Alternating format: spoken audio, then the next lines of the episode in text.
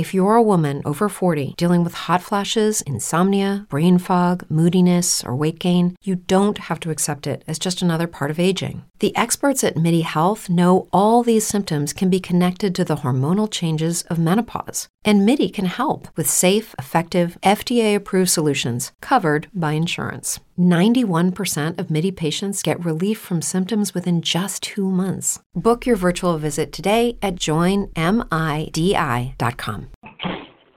Geek Vibes Live is rated G for geek.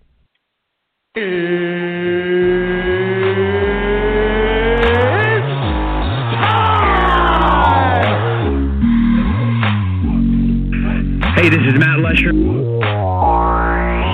is Phil LaMarr. Hey, this is Vladimir Taylor, aka the Penguin from Gotham, and you are listening to Geek Vibes Live.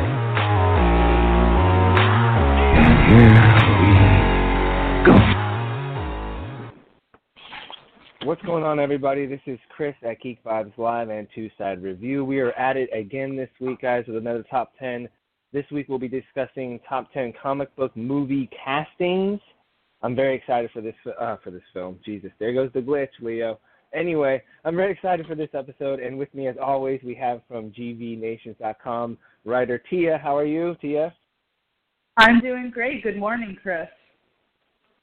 Good morning. Good to have you on. And we have uh, our special guest, my friend Leo Rydell. Leo, how are you? Hey, what's up, Chris? How you doing, man? Good morning. Good morning, Leo. Thanks for joining us this morning. I appreciate it.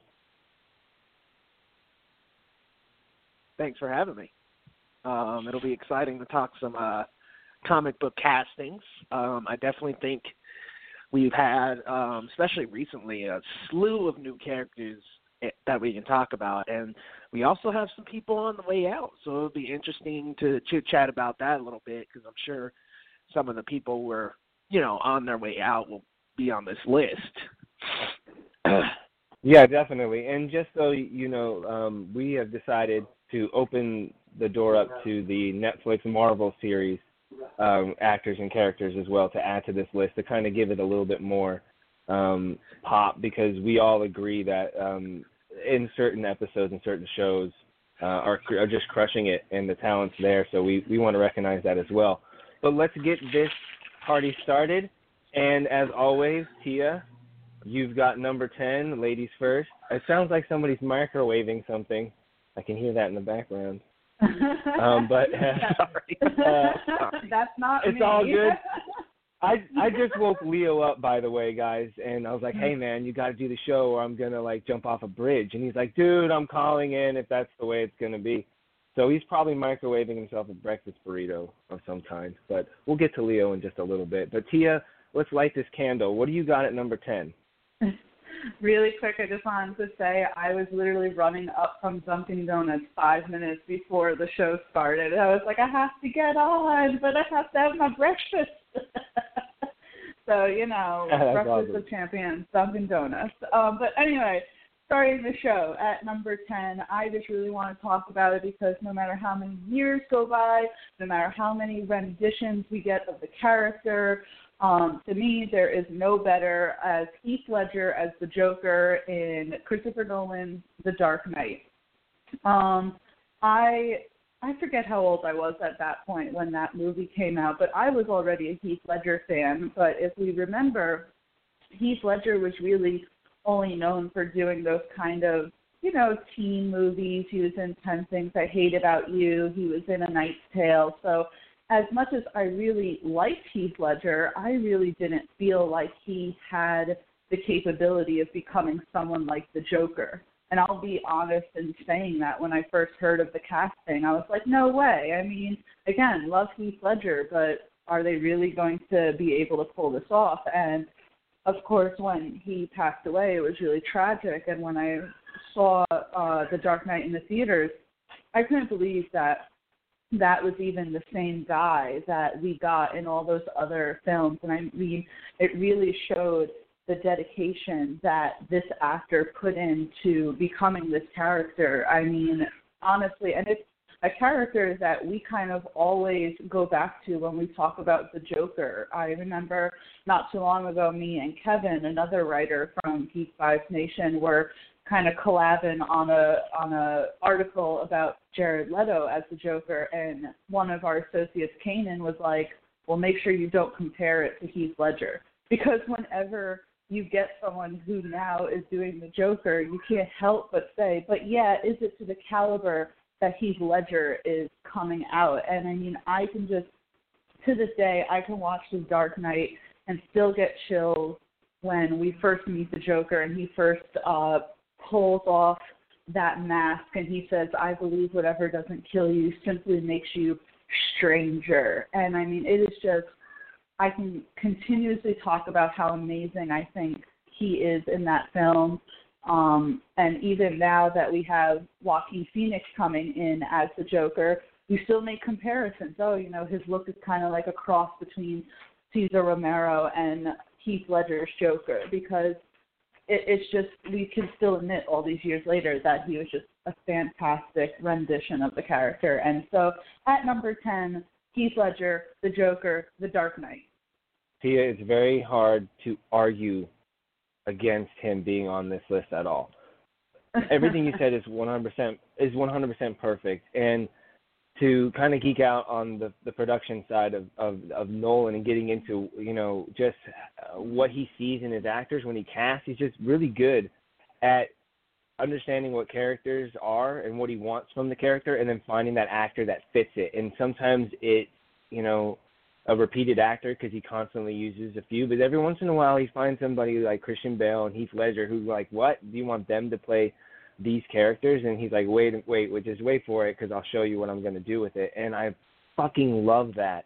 As a filmmaker myself, um, I I I look for that in my projects, and I look for that when I cast somebody. I try to see something that maybe somebody else doesn't, or see them in a different light. Like if they constantly play this role, I'm like, no, I want you to come over here and play this role.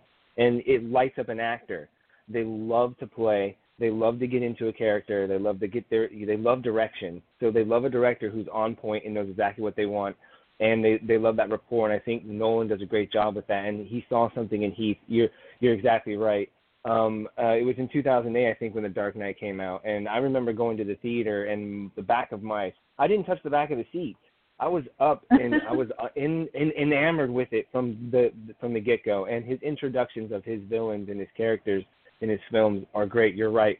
When he pulls the mask off, because you know something's up like right right away, right? But you're like, what in the hell is going on? It was just a great way to to open that that second installment into um, the franchise. Um, but I would argue that he should be a little higher on this list. But I'm gonna I, real I quick agree. I agree. Mhm. I just, you know, it's one of those things I probably don't play by the rules of the top 10, Chris. I just want to talk about the characters. So I'm like, I'm just going to throw it in right away. So, but yes, absolutely, he belongs definitely further uh, up on this list. And I kind of look at the list, and you're right. uh, As as a sliding scale, this is you know if you're on the list, that means you're you you're good, you're great. And, and who's number one, who's number ten? That's always debatable. I always want to kind of, especially as as a crew, kind of leave us open to debate. I love the fact that you know it's not black and white. There's a ton of gray there, and all these pieces can move around, and the audience can you know um, spark up a debate with us and the listeners. They can they can agree or disagree with us. I just want to. It's all for fun. It's all healthy debate. And yeah, I do. I break the rules sometimes, and I throw one in there just because I want it on the list and I want to talk about it. So there's nothing wrong with that. But Leo, I want to quickly, if you can put down your breakfast burrito, um, and give us a quick little uh, little rebuttal because I know I know you love Heath Ledger's Joker. First of all, it's a cup of coffee, um, not a breakfast Okay. burrito. I'm watching my carbs, good sir. Uh, but I will say this: um, I'm gonna go ahead and be that guy and say, um, yes, hell yeah. Uh, I, I I'll, I'll say this though: I compare a lot of my Jokers to Hamill in the animated depiction because that's just kind of what I grew up with. Um, but when I consider like all Joker actors, like the best one to me is definitely Heath's. Um, he put his own spin on it. I think, uh, I, especially when I think Joker, when I think especially old school Joker, I think lots of laughs, lots of actual jokes.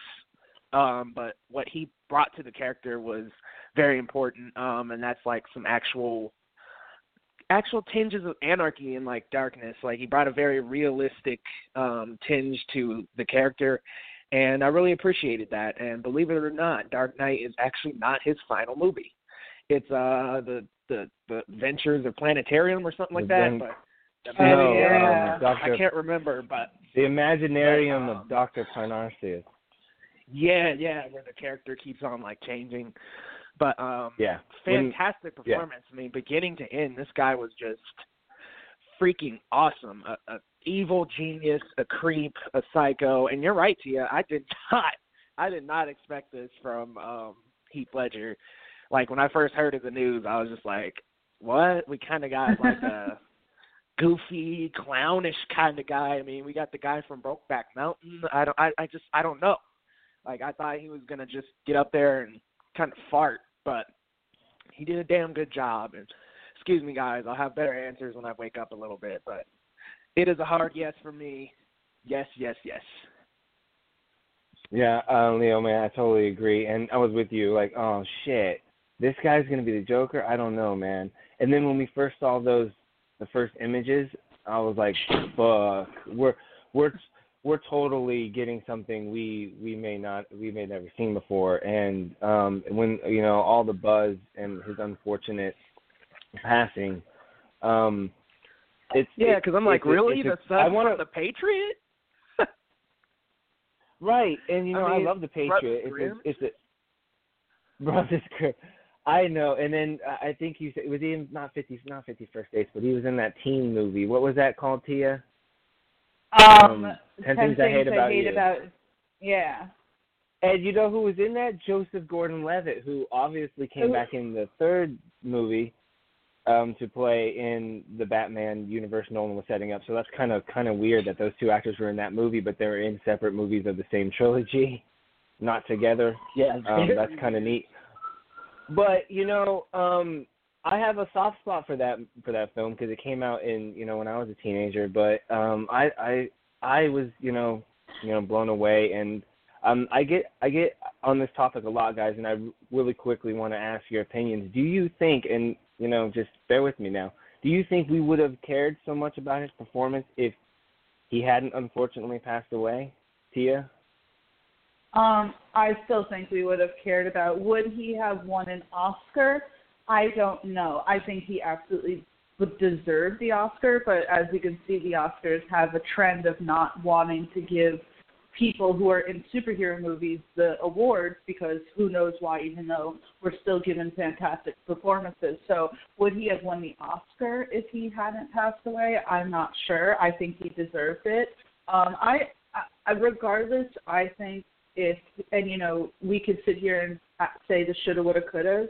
I think we still would be praising him up and down if he you know hadn't passed away. Um, and I think we would have been begging for another uh, another movie with him as the Joker in it if he hadn't passed away. Oh man, Yeah. you Uh, um, Tom Hardy's Bane and um, Heath Ledger's Joker working together against fucking Batman. Oh, my god. and the fact that they, Oh, Leo. prison. My the fact that they we escaped the prison and we got you know Scarecrow, we got Cillian Murphy Scarecrow in all three movies. I mean, can you imagine Bane releasing everyone? We definitely would have gotten the Joker involved in all of that. Yeah, damn, that would have been cool. I think he still would have got the same amount of respect. Um, I think he would have got a lot of praise from the comic book community. I, I just don't know if without a death he would have gotten necessarily as much praise from the casual moviegoers. He would have still got praise, I think, but I think, unfortunately, I do think the death has a little to do with the praise from the casual audience. Yeah, I, I kind of agree. I, I think that um, it may not have been as publicized as, as public publicized as publicized as it was. Um, but I think his performance definitely would have st- still have the same buzz. I think people would have been, you know, turn turning their eye and and and paying closer attention to not just comic book films, but you know the range that Heath Ledger really had as an actor. I think that showcases his talent. Um, but I think, guys, honestly, we could go on and on about the late great Heath Ledger and his performances, but um, uh, let's move on to a number nine pick, and I guess I'm coming at it at number nine. And I guess to kind of keep the trend alive, this is actually my number nine pick for real, and that's um, Michael Keaton's Batman and um, Tim Burton's Wow. '89. Um, now this Oh, will yeah. probably get a little crit- little bit of criticism, and you, you slide them where you want to. But for me, um, this changed um, everything uh, for me. Uh, say what you want about his portrayal of Bruce Wayne, but digging into the character and what Tim was trying to portray, he wanted to make a, a more vulnerable Bruce who wasn't really comfortable in his Bruce Wayne skin. He was really comfortable in being Batman because in a Tim Burton movie, he was Batman. Bruce Wayne was his mask. That, they played on it with you know the Joel Schumacher when he came in and, and took a shit all over it. Um, uh, sorry, and so I, I I dig the character what he was trying to do, and um, but for he was another controversial casting decision at the time, guys. If the internet was around when they announced Michael Keaton to play Batman, it would have fucking broke because it, it, it almost it, it was so like negative. You know, death threats were sent to him and the studio and and people were just outraged because he had just done a film you know mr mom i don't know if you guys know this he's a comedic actor he wasn't known for doing anything dramatic at all but tim burton saw something in him uh in his performance and his face and he thought the the cowl the batman you know the the look would look great on him and that he would you'd be able to raise the bar um because when you when you get to know michael keaton as an actor and you listen to these interviews after the fact you find out how dedicated he actually was um, to his craft. So, um, it, but it also opened doors for him and um, the rest of the world to see his true talents, a lot like Heath Ledger. So, uh, on my he's on my list, and and for those you know for those reasons, uh, you know the fact that he portrayed a Bruce Wayne that may, many people didn't really like, but he was vulnerable and kind of uncomfortable and awkward and shy, but he was, you know, his own. He was in his own when he was in the suit, in the cowl, and playing Batman. Um, it it it just um, it changed the genre. It changed um, for me personally. It changed everything. Um, my you know my life path really kind of made me want to make movies and, and be a part of that stuff. So um, I can go on forever, but I'm gonna I'm gonna say Michael Keaton, number nine, um, 89 Batman. I throw him in there for Batman Returns too. Uh, I just I don't know. There's just something cool about his Batman that I really like. It, it may not be my favorite. Um, we might get to that later, but uh, definitely I think um, because of everything I just said, he deserves to be on this list. But I'll throw it over to Tia real quick for a quick rebuttal. How do you feel about that? Um, I wouldn't say, like as you said, Chris, that he's my favorite Batman. Uh, that being said, I, I do love Michael Keaton. I mean, he's the guy who brought us Beetlejuice. He was fantastic in Spider-Man: Homecoming as uh, the Vulture. Um, I, you know what? I, this is gonna sound really bad, but it's been so long since I've seen Michael Keaton's Batman. I can't really give like a definitive, constructive criticism of it. Um, you know, I, I can't remember him being bad at it. I'll say that I didn't really like uh George Clooney as Batman, but um as Oh, far God. as you know, my you know, as far as Michael Keaton, as you said, that at the time that was a very um you know, that would have probably been a controversial uh casting if we had the internet the way we have it now. People would probably be like, What the hell? Similar kind of to Heath Ledger. I mean, we all were like, what the hell is he being, you know, why is he being cast as the Joker? Just similar in the style of Michael Keaton. You know, he's doing Mr. Mom, and then next thing you know, he's in frickin' Batman. Um, so, you know, that being said, I'll, I'll back up your your decision on this. Just be, you know, as of the Batmans, I think he was definitely a good Batman. Was he the best Batman? I don't believe so, but I definitely think that you know we've had a lot worse Batmans, and I like the actor, so I'm gonna I'm gonna back up your play here. Yeah, um, it, it it's just it's just you know like I say it's a controversial pick, but you know there's just something that sticks out. Um, I love his um, demeanor when he's on. His presence is pretty good, um, you know, and that's a testament, like I said, to um, the filmmaker uh, Tim Burton seeing something. You know what I mean? And he was young, and he was, you know, I think that those that those those films were Tim Burton, me personally, at his best because I, I really feel like um, he was eager to do those films more so than he is, I think. And then because he kind of trailed off and went really for style over substance um, later on in, in his career.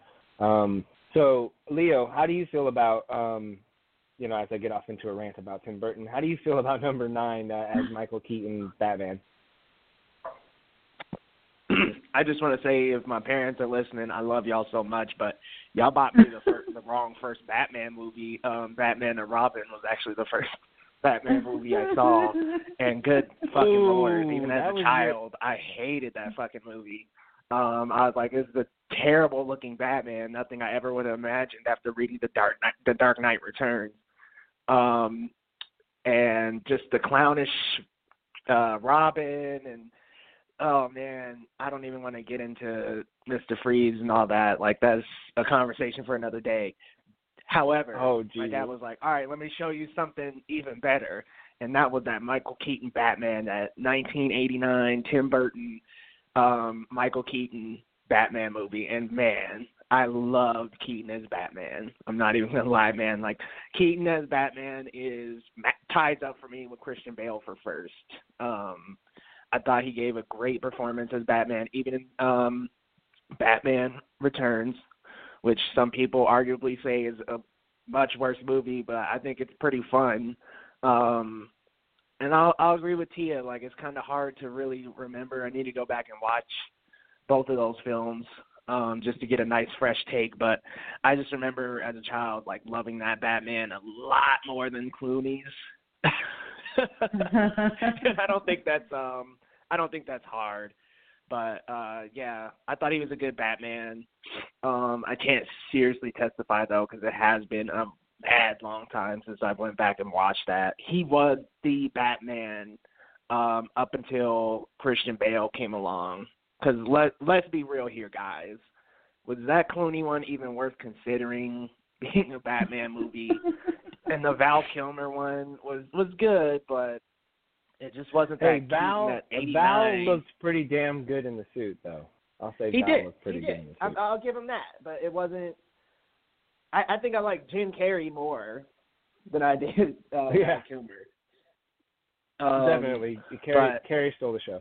That Riddler, bro, that was hilarious. Um, but but yeah, I'm gonna have to say definite yes. Um, I might even scale him a couple points higher, to be honest with you. Uh, I agree to you. He did a fabulous job as Vulture um, in Spider-Man: Homecoming. I was almost a little more interested in him than, than Peter in, a- in a couple ways. Um, Don't but- forget Birdman. Oh, Do you know yeah, I've never seen that? Like still to this You day, seen I have. Bird? Oh, Tia, Tia, you have homework. I know, and I have the D, like believe it or not, I have the DVD still in like its saran wrap because I had bought it with all the intentions of actually watching it because I was like, wow, this looks awesome, and I, I still to this day Mhm. haven't like even like opened it up. It it man, that film just showcases you and Michael Keaton talent, and uh, that movie sh- is is shot in, a, in in such a different way. It's stylistically great. The story's awesome. The characters are great. The acting is um, phenomenal. Uh, I I recommend that highly, man. You should check it out. Um, all right, Hey, guys, yo, if you're just tuning in with us, Jack Nicholson's Joker a little bit? Like, Hey, that, we'll- that we'll- we'll get- having him side by side with uh, Keaton. My bad, my bad. I'm done. No, you're right. We'll I think we'll get to him. He's definitely on my list. I don't know where you have him on yours, but um, just to recap real quick, guys, we're talking about um, our top ten picks for comic book film castings. Um, we've also opened the the door to the Marvel Netflix series um, actors and characters as well. But to uh, recap real quick, we're at number ten is Heath Ledger's Joker, and at number nine we have Michael Keaton's Batman '89. And we're going on to our number eight pick, and we're shooting that off to Leo. Leo, what do you got for us at number eight? All right, so this is another character that I'm thinking should be a lot higher, but I'm just going to toss him out now just to get him on the list. And since we brought the Marvel Netflix in, I'm going to put Vincent D'Onofrio on Ah. as the Penguin. Holy smokes! Um, talk about a character that is just as not, if not more important than the main character, um, and who through a three-season arc, three seasons, which is very rare for a villain to stick stick around in Marvel. We see finally like rise to the top and actually become his comic book counterpart, the Kingpin, and have complete control of the city, and and just look so menacing and and crazy in a white suit and ah man i could just i could go on and on about how great he is but i just want to kind of scale it back and talk about some of the attributes he brings to the table. Like he he's menacing. He's just he's the kingpin that we all wanted. Um he starts out in, in the first season kind of having some control and we see how he takes that same control and spreads it throughout the prison and eventually to the whole city in season three. It's just great to see an arc of character like that, and not to mention just the many themes that he he portrays himself as a complete psycho. I mean, the door shutting scene in season one, um, that big epic grand fight in season three at the very end where him, Daredevil, and um, Bullseye are fighting each other in like this three way manner. Oh my god, that that was ultimate. But I mean, this guy just he has he has the um the demeanor of like control and being on top of everything and having all the money that he needs and just having all these guys like he just he has that control he has that demeanor of menacing and and on top and just almost stoic in demeanor um but he can but he also is is easy to show that he can he can lose it and, and he's not afraid to uh, and he's not afraid to silence anybody that needs to be silenced. I think it was it was season three where the guy told him some bad news and he just killed him right in the seat. Um, I I just I could go on and on about how amazing Vincent D'Onofrio is as the Penguin, but I want to share the love. Um, I'm gonna go ahead and put him at number eight. Tio, Tio. Oh my God, I'm sorry, Leo. I apologize. I was reading as you were talking because I was trying to look up um his acting credits. My fault. Leo, I agree with you, man. I love Vincent D'Onofrio, by the way. Vincent D'Onofrio as as the Kingpin is amazing. Um, you're right. Giving him a three season character arc is is just um you know it's awesome. It's it, it just proves that. I'm sorry. I said it's pretty Yeah. ballsy on Marvel's part. I don't think they really did anything like that with any of their characters besides Loki. Um, at the end, maybe in Jessica Jones with um Kilgrave, sort of. Wasn't he in Well, season two like a manifest? Oh yeah, oh yeah, you're you're definitely right. Yeah, I don't think anyone's got that except you know maybe Thanos, because Thanos, uh, Thanos, well, it's more like Loki. You're right, but anyway, I, I agree with you, Vincent. I've been on his radar ever since I saw. um Oh my God, I can't think of the the film he was in when he played that crazy soldier. It's uh, a Full Metal Jacket. Vincent D'Onofrio's Uh, acting chops are, are all over the place. Um, he's a great talent. Um, he's been in a lot of great great films, um, and he just crushes it as the Kingpin. And seeing his rise and where he come and that fight, you're right, Leo. Oh my God, that fight! And when they're screaming at each other, that is amazing. Like, ah, I don't want to get into spoilers, but like, geez, you should have. If you if you're a geek, you already finished the series probably long before now, anyway. But um, it's just phenomenal. It just oozes his character, the, the the talent on that show, the writing, the direction that they have for it. The, it's definitely planned out. You can feel the love It's behind flawless. it, guys. Yeah, it is. It's pretty darn flawless. Um, I agree. But Tia, I know you're chomping at the bit. I know you love um, Daredevil and and all that stuff too. So how do you feel with um, Wilson Wilson Fisk? Yeah, there you go. Wilson Fisk, the Kingpin at number eight. I'm gonna say first of all that I believe that Vincent D'Onofrio is probably this gen- one of this generation's like best actors. He is just it, look at his filmography. He is an absolute powerhouse. Um, and you know, in season one, we got him, we did, you know, and then even when he appeared in season two for a little bit, it's like, wow, we really got to see like just how he gets into every situation and is able to like take control of it. I won't lie, when they did um and you know, I'll be honest here, I'm I'm not a comic book reader. I know that sounds crazy because I love all this like, you know, the movies, the TV shows and I know stuff from the comics, but that's from like research. I don't like actually have like comic books and read them, which I know it probably sounds like a major faux pas. I think you here, just gave anyway. Leo a seizure. I'm sorry.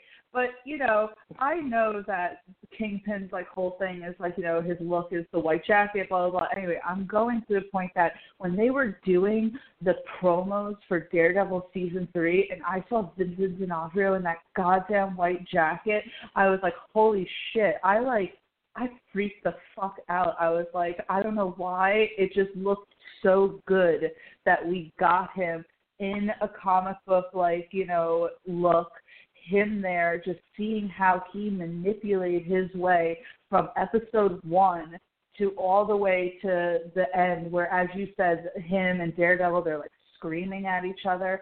And if you ask any of the actors, and this is not me trying to like you know plug myself or anything, but I just spoke with Jay Ali the other day, um, who played No, go uh. Ray Nadeem. Plug that.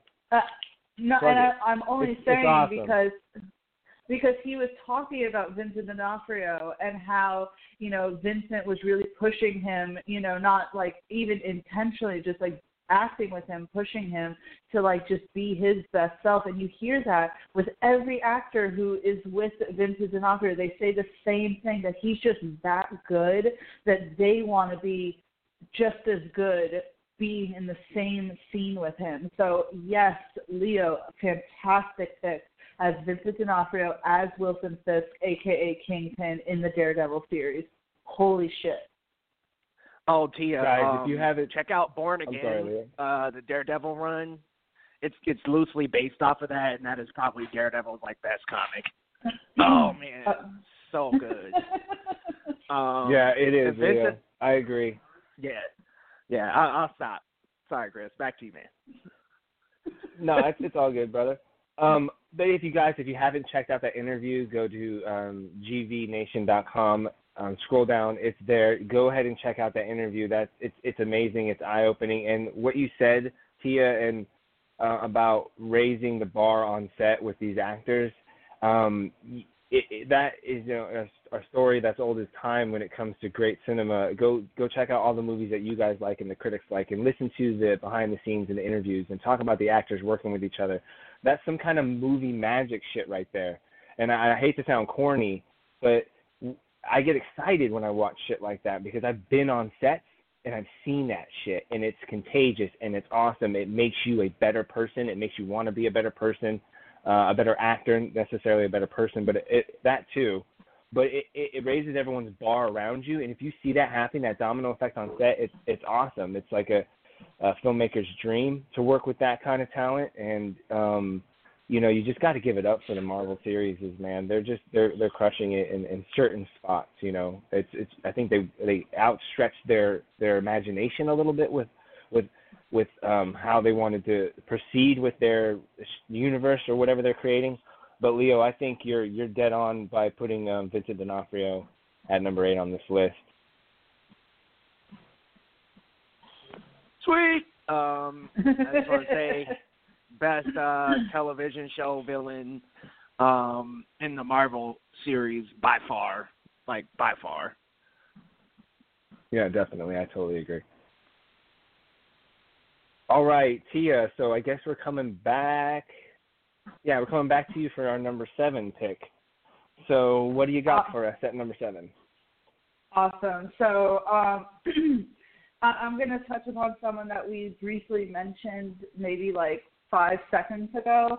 I'm going to pick uh, Tom Hiddleston as Loki um, as my pick, just because we can't talk about the Marvel Cinematic Universe without talking about the villain who essentially started it all. Not just that, but um, not just in that case, but similar to Heath Ledger, we always compare um, these villains to Loki. And kind of to give you guys a little background, because I thought this was super interesting, um, Tom Hiddleston himself actually auditioned for the role of Thor when he first came in because I don't know if you guys know he's a blonde in real life. You know, he bulked up a little for his uh audition because he was like, "Oh, I'll be Thor."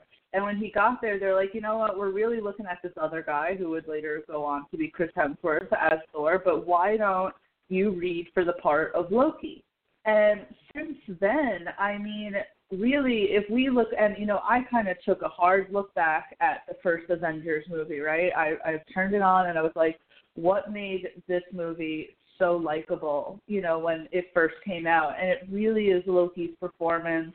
Um, you know, in the in the Thor movies, other than Thor Ragnarok, which I love, but to me, the most interesting character in the first two Thor movies was Loki his presence, um, the fact that he really brought this like tangible uh personality to the screen in the first Thor when he discovers that he is not an Asgardian, that his, you know, father Odin lied to him. The emotions there, and yes, he is a little bit of a mischievous bastard because of what he does to Thor. But you really just the way that he brings this like mischievousness to him and how he seems to always be able to manipulate the situation in his favor just really is a fantastic um quality and I think that Tom Hiddleston portrays him beautifully and the fact that you know we got this really tragic end to him in uh Infinity War and I think that was just you know the reason why we kept on with Tom Hiddleston is because of the actor himself um not to throw another little like fun fact in there, but when Loki was killed in the Dark World, that was supposed to be the end of Loki. But because it was uh, so negative with you know critics and shit, is why they went back in and filmed that no, he's not really dead, he's alive, and that was all a trick. Is because they just didn't want to get rid of Tom Hiddleston as Loki. So that is my number seven pick. Um, once again, Tia, great pick. Hard pressed to disagree with you on this one. Um, I didn't know that about him coming um, and auditioning for Thor. Um, that's happened a few times in in in film and cinema where um, you come in for one role, like Cillian Murphy w- came in to play Bruce Wayne and even screen tested, but then they offered him the part of Scarecrow. Um, so that that kind of stuff happens. I, I didn't know that, but yeah, he's a very popular character. He's getting his own um, series on their Disney streaming service. Um, That's right. A Loki, a Loki series. Because um, everything you said is, is, is spot on. He he he's a great actor. Uh, he brings a lot to the character. Um, they know how to write him, and the fans love him. Uh, like I said, hard pressed to to to disagree. And uh, man, I had something to say, but I got off topic in my head a little bit, so I can't remember it. But but um, yeah, I love that pick. Um, Leo, how do you feel about Tom Hiddleston as Loki at our number seven pick? Oh man! So when uh after when the first Thor movie came out, I really, really, really liked it. Um, when it first came out. Looking back now, it's good, but it's not as great, not nearly as great as Ragnarok. Um, and after I seen that, one of my buddies um Shout out to you, Axel. Thanks, buddy. Uh, let me borrow a stack of um, of Thor comics, Mighty Thor comics, and so I read through that stack of them, and I just saw that this character that Tom Hiddleston plays in the movie is almost exactly like the comic book version of Loki. Always popping up in random places, always causing mischief wherever he goes. Um, always just kind of fucking with Thor and always trying to either kill him or throw him off course. Like what a great great adaptation of the character they have in the MCU and not to mention Tom Hiddleston is just like so convincingly evil especially in that first Avengers like he's ready to just destroy his brother and and his entire team um for the grace good graces of Thanos like he's just a trickster and I I love it. Um, and I think nobody but Tom Hiddleston could play a role like that. And I feel so bad about that second movie. Like I just that second Thor movie was terrible. Oh, terrible. Terrible. Terrible. Like, this is this is why you don't move Tom Hiddleston to the back. Um, you Yeah. put him as a more of a main character in the plot because that was one mistake they made in that movie was by bringing in these dark elves so Loki didn't have as huge of a presence. Big mistake. You got to keep him around. And even when he died in um in Infinity War, like I found myself upset. I'm like, no, not not Loki. Like he's the villain that started it all, and that's another another reason why he's got like such a soft spot in all our hearts. Is the villain that started it all, the Avengers. They came together to fight Loki, and um, what's the name of those creatures, guys? That's slipping my mind. the um, Chitauri. Yeah, the Chitauri. Shikari. Yep, thank you. Yep, he uh he that that was their first threat as a team together. So I think he also has a soft spot in our hearts because hell, he he brought the Avengers together. So yeah, fabulous pick. Uh, really enjoy his character, and I enjoy how he is as an actor. I wish that King Kong movie didn't make him such a a weird character because I thought he had potential in that as well. But that's a that's a discussion for another day. It's I funny. like Kong um, Skull Island. I, I did thought too, but good. I could see I could see where Leo is coming with that. You know, I think that what and as you said, it's a discussion for another time. When they were like, you know, previewing the movie, I thought that we were going to get a much different character than we ended up getting. But um, you know, with the with the Avengers, you know, the one thing that always kind of bothered me as we go through all these years of Marvel movies, and I just want to throw this in really quick, and this is from me just, you know, seeing an online presence and talking to people, is that when we first see Loki in uh the first Avengers, he looks fucked up. I mean, you know, he has circles under his eyes, he looks stressed out, like, you know, and that was really never touched upon. I think us as the fans have drawn our own conclusions that obviously like he was fucked with under Thanos and the Chitauri, and that's why like you know he's almost so desperate to get what he needs for Thanos because he knows that Thanos is going to be pissed at him if he does it. But it was never really like touched upon like why did Loki go from looking very fresh faced in the first Thor to looking like he had just been abused for a thousand years in the first Avengers. And You I think it I'm has a lot to do with what you were saying. Um, I'm sure once he joined forces with Thanos, he probably went through a lot. Um, and Thanos probably had him doing a lot. I don't think it was just go to Earth, you know, and get the Infinity Stone. Like, no, also this, this, this, this, and this. He could have put him through years of stress. Um, that first Thor, he was in Asgard with Thor, so he looked, you know, like royalty. Yeah, so that was just the one thing I was like, we've never touched upon that, but and maybe we will in the series on the Disney streaming site. Who knows? you you guys are touching on a, a great part of like the character, like what motivates him. And I think when we first meet him, he's just a kind of a you know a dick, but he doesn't mean any harm. He's just you know he thinks he's Asgardian royalty, and he's just fucking around.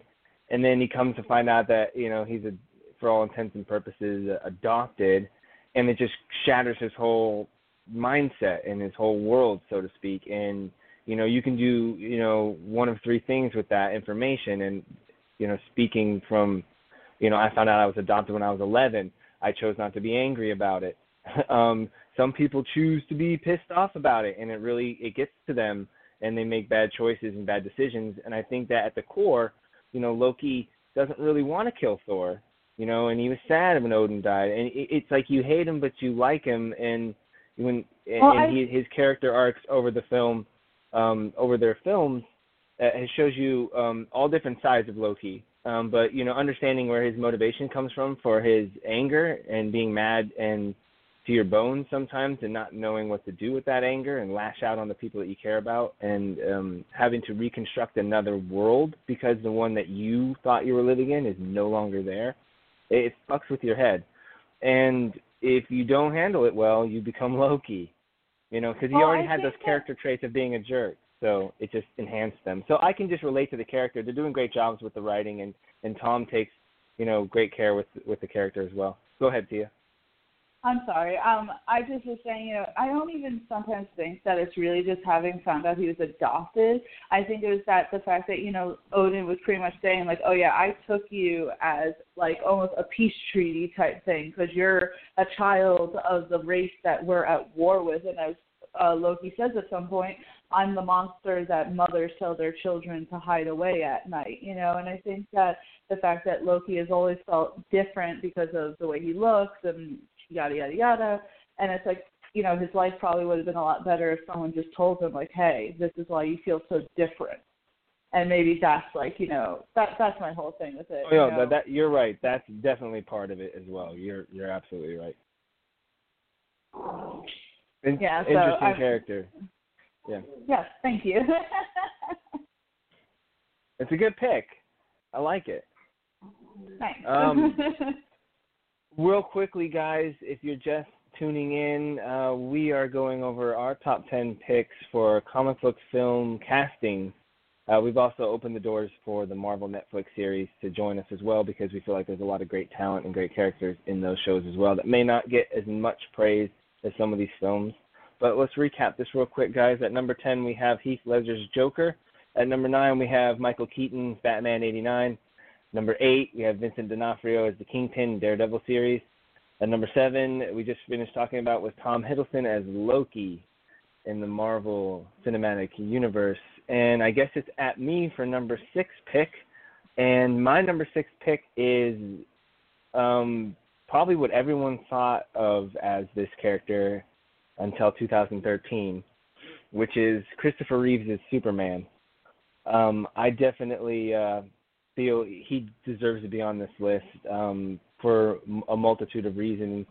Um, for uh, um, I'll start from like I, my picks kind of guys come from a production side because I have a when you for me when you did when you the loving the film is great, but when you find out uh, the processes to get there and everything and the, and the cultural significance that comes you know after all those things and, and the iconicness of it, um, you really appreciate the performances that you saw in the film that you loved anyway. So this is definitely one of those.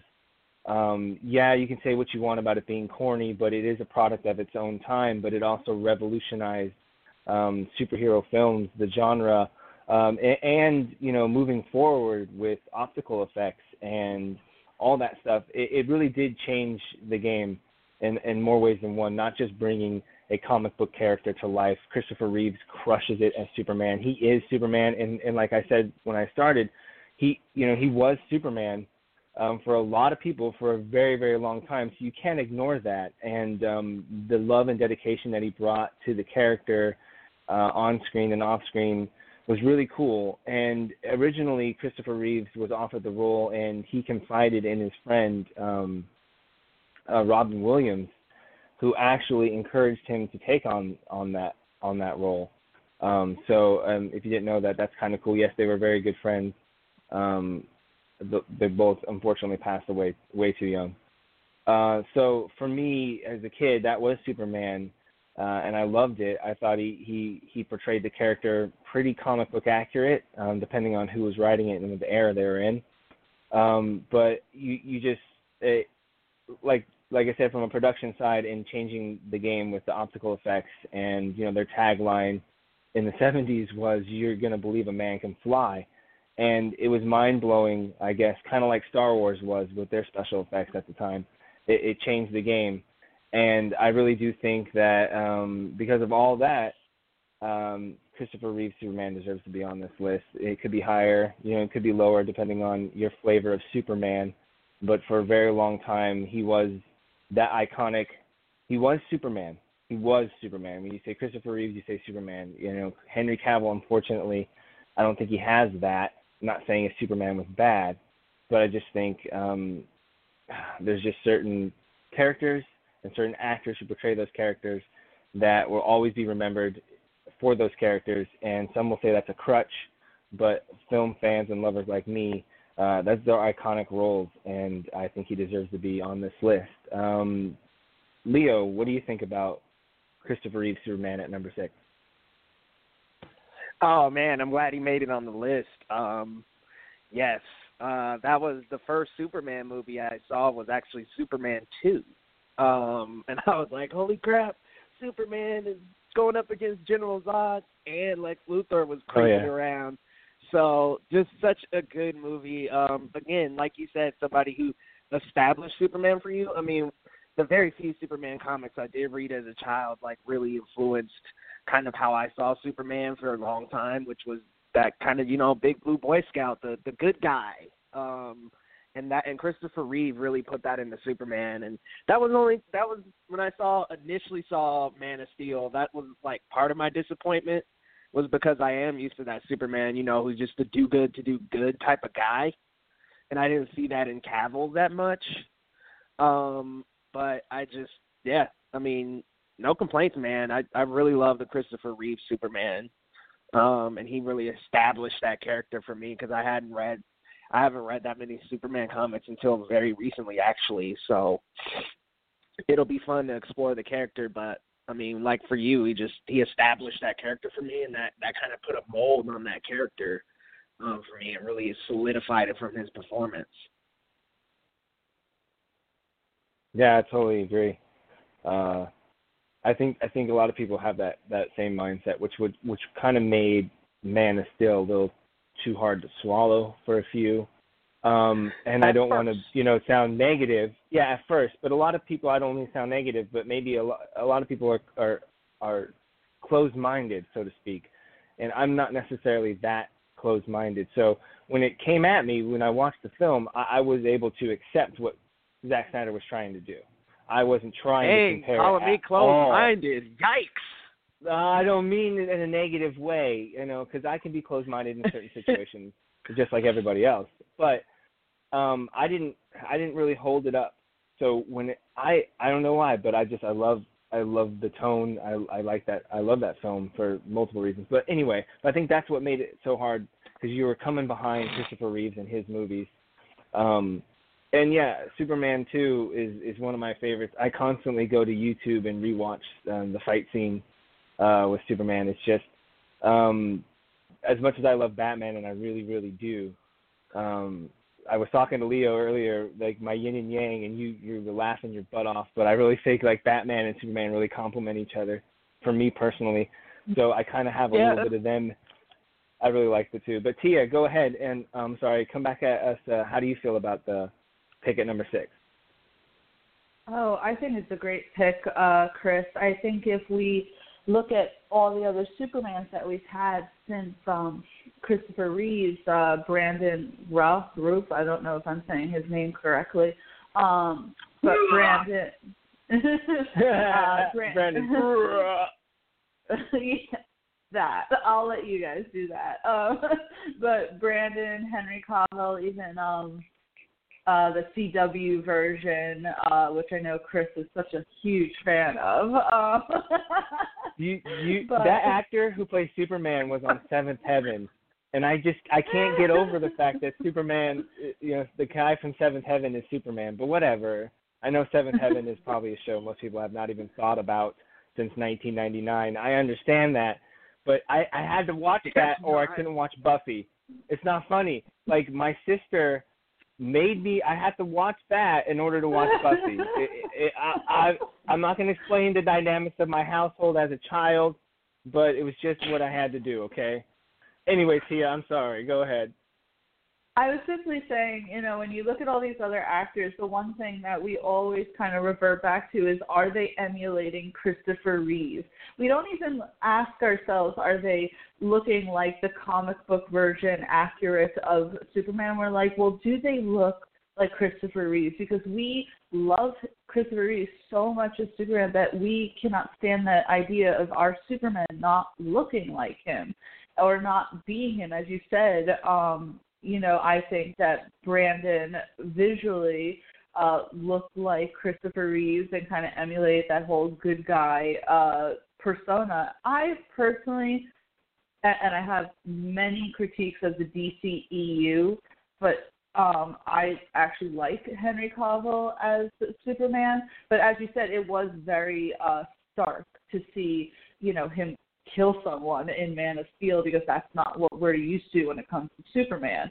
Um, so absolutely, I would say that Christopher. How could you not give praise to the man who started essentially the superhero genre on screen, who gave you know life to the most iconic superhero that probably everyone all over the world knows.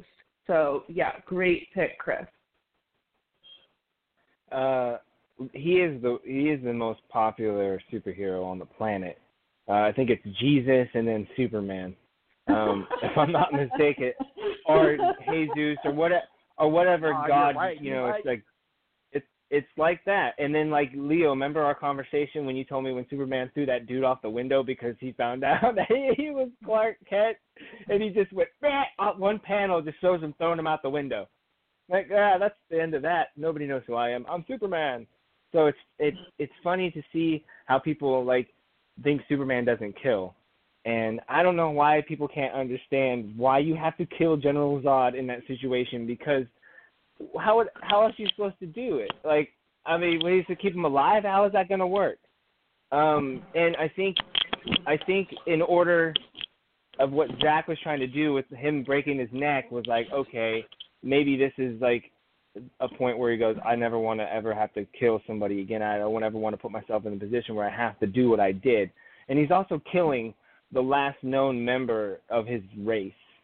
So that that was so impactful. Everyone was thinking, oh, Superman killed somebody. No, I'm thinking about why he had to do it, and that, oh my God, you know, the the needs of the many outweigh the needs of the few, or whatever you, argument you want to make. It's just so impactful. And when he screams at the end of it, like that, un, you know, that ungodly frustration and and what the hell did I just do? What the hell just happened? Kind of a, a primal scream he gives was just bone chilling. It still is. When I talked about it right now, I kind of got chills up my spine. Uh, you know, you make fun of me if you want to, but I I totally got that um that part of Man of Steel. But you're right. Everything you know, everyone was kind of putting it up against Christopher Reeve's Superman, and I don't think that's very fair for anybody who plays the role and and and for um Christopher Reeves personally. But Leo, I'll throw it back to you. Any last thoughts on, on number six pick? Um, yeah, I just want to say that he really that those first two Superman movies, that Superman really established and embodied like in truth and freedom for me. Like that that Superman movie was th- those movies were just like, you know, a hero at his best, if you will. And I really think they're worth going back and watching if you haven't watched them recently. They're really good. Yeah, they they made you believe that you know good. And not say that good isn't out there, but somebody just doing the right thing and can't be compromised in it. You just you just Yeah, respect it and you kind of love that, and you want to, and you know, you I think everybody tries to do good. Like I really do. I think most people aren't aren't evil. They don't wake up and go, I'm gonna do shit today. They're not Lex fucking Luthor. I think most people want to want to do good. It's just life, you know. It just it has a way of um changing your course, and if you're not strong enough um, it, mo- not just necessarily physically, but if you're not mentally strong enough, and that's something about Superman. He just has this moral code. He doesn't, you know, whoever's writing him, he has whatever code. But you're right. It, you kind of aspire to kind of want to be like him, as corny as that sounds. Exactly, exactly. And let and dude, like that could have been much higher. I'm not even gonna lie, bro. Like that could have been like top three, top five at least. No, we're I- at it's five in my now, right? it's, yeah, it's in my top five. But like you know, it's a sliding scale with our with our top ten, so you can take everything with a grain of salt, so to speak, and where it's placed. I think it's just more important that we're fans of the content and they just make the list, like Tia was saying earlier. Very true. But yeah, Very Leo. true. But yeah, like you said, man, you have the number five pick, my friend. So uh, what do you got for us there? Um, Robert Downey Jr. as Iron Man. Um, talk about a character that just it or actor that just is that character. Like that's that's who he is. He is Iron Man. Like Robert Downey Jr. has established a character that is just like him, but is in this Superman fictional world. Um, and he made it work. Uh, he Iron Man is responsible for starting the entire MCU. Um, and this is all on Robert Downey Jr.'s back. That first movie was hilarious, and I think when we sometimes think of like our top five or top ten um, Marvel movies, we we leave it out, but it's almost unintentional because you almost kind of kind of forget about it because he's been in so many of them besides his own series that it's like, all right, this character is, has come so far. I mean, it's it's a character that has had an arc throughout these entire movies. He's one of the two main, I would say, right next to Chris Evans. Uh, that you kind of just kind of put Iron Man one at the back of your mind, but I encourage everybody to go back and rewatch that first Iron Man sometime soon. It's really good. Um, it's, it's one of the best ones. I would say top five in the MCU. Uh, it, again, he just got everything started. He, you know, even throughout all his errors in life, if you will, uh, he really just came back with this one, came strong, and it was a good. It's it's a great first movie. The second two weren't quite as strong, but he was good in them. It wasn't him. So I just I think he established this universe, and he definitely deserves a place on this list. Um, and I'm gonna put RDJ at number five. Uh, Leo, yeah, um, he's on my top five um, personally myself, and you're right. A lot of people intentionally forget about um, Iron Man, the original, the you know the spark to set off the MCU. But um, you know, like a recurring thing, Leo, with like most of our picks in in, in especially in the beginning of of, of the show, um, RDJ was a wild card, and um, the director um, I can't think of his name off the top of my head, um, but he believed in them, you know, and maybe every, not necessarily everybody did, and like you know, bringing up his background and his like road to redemption and like a second chance kind of a thing. I think Robert Downey Jr. brought John something Favreau. incredible. Yeah, jo- uh, is it John Fav- Favreau? Yeah, Jon Favreau, right? Am I saying that right? John Yeah. Favreau. Anyway, yeah. Anyway, was on- Okay, I looked it up while you, oh, I paused. My apologies. But you got to admire what what he saw in him, and um, the way they wrote that character. It's almost perfect um, for Robert Downey Jr.'s own personality, a little bit to come in there. So I think um, you have to really appreciate that, and he's he's just crushing it um, in all the Marvel movies that he's in. That character, you know, he's like I said with Superman, and like the you know he is Iron Man. You know, when you think about it, who else is Iron Man? And yes, there really hasn't been anybody on the big screen or small that like can even compare to an Iron Man. And we only have this one. But I mean, seriously, um, who else could even attempt to play the character? So um, I think, yeah, I agree with your pick. Tia, how do you feel about number five, um, Iron uh, Robert Downey Jr. as Iron Man? Oh, there's no arguing against that. Um, I actually did recently w- rewatch the first Iron Man, and it still held up, uh, even you know after all of the other Marvel movies. It still held up. It was still great. Um, Robert Downey Jr. is just amazing in the little touches that he puts into his character. Um, you know, and Jon Favreau coming in and really kind of writing more of a comedic uh, spin to the character, and of course that works perfectly with Robert Downey Jr. I mean, he just was everything. His timing was great. Is still great. Um, it's hard to think that there's going to be a Marvel uh, universe without Iron Man. Uh, in the writers' room, actually, recently, one of uh, my fellow writers shared an article. I forget from what site now, and literally the title was "Why Iron Man is the worst superhero ever." And I really want to like smack whoever wrote that article because how you think that Robert Downey Jr.'s uh, Iron Man is a bad character, I, I don't understand that. I mean, from what because it it could have been easy for Robert Downey Jr. to just play his character as a narcissistic uh, billionaire, but there's so many ticks to um, to Tony Stark that I don't even think we realize. Um, if you kind of notice from the Avengers on, he has had a like nervous disorder. He gets PTSD that he shows throughout all of the movies that he does afterwards. He's a really insecure guy for someone who's a billionaire who, you know, has women throwing themselves at him. He is an incredibly insecure human being and the way that he latched himself onto Spider-Man as much as he doesn't want to admit it at sometimes, you know, prior to Infinity War, but the way that he latched himself on and kind of took Peter Parker in as a father son relationship, I think really just shows like all this to the character. It shows so much from, you know, RDJ himself. I could not like he he is fantastic. He is Iron Man. It like I can compare RDJ to Iron Man to so many other superheroes and their actors, but I won't just because I'm sure some of them are going to be on this list. and I don't want to jump the gun, but you know, eh, he, he's Iron Man. I love it, man. That's such a great pick.